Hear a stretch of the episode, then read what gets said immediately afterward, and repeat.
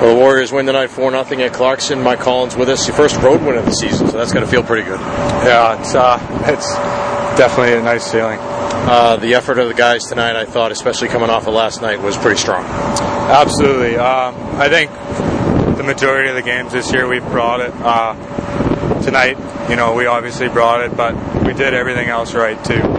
You guys also had a chance, uh, you know, when opportunity presents itself, you got to take advantage of it, and you did that in the, early in the second period with the power plays. Yeah, we got lucky. We got a couple uh, power plays there, and you know, Coach Stewart drew up some plays, and we went out and we executed for him. So it was nice. Your unit seemed to be out there for a lot of that time. Uh, um, I, that's got to be a situation you want to be in, right? I mean, are you, you tired at that point? uh not really. I mean, you know, it's not really grind hockey when you're on the power play. Uh, we did get a lot of ice time. Coach has some confidence in us out there, so I mean, if we go out and we capitalize on our opportunities, uh, he should have a little confidence in us.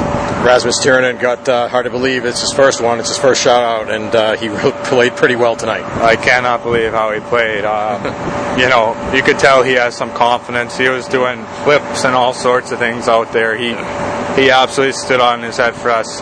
If he didn't play the way he did, we could have easily lost that game. All right, great. Thanks a lot, Mike. Congratulations. Thank you very much.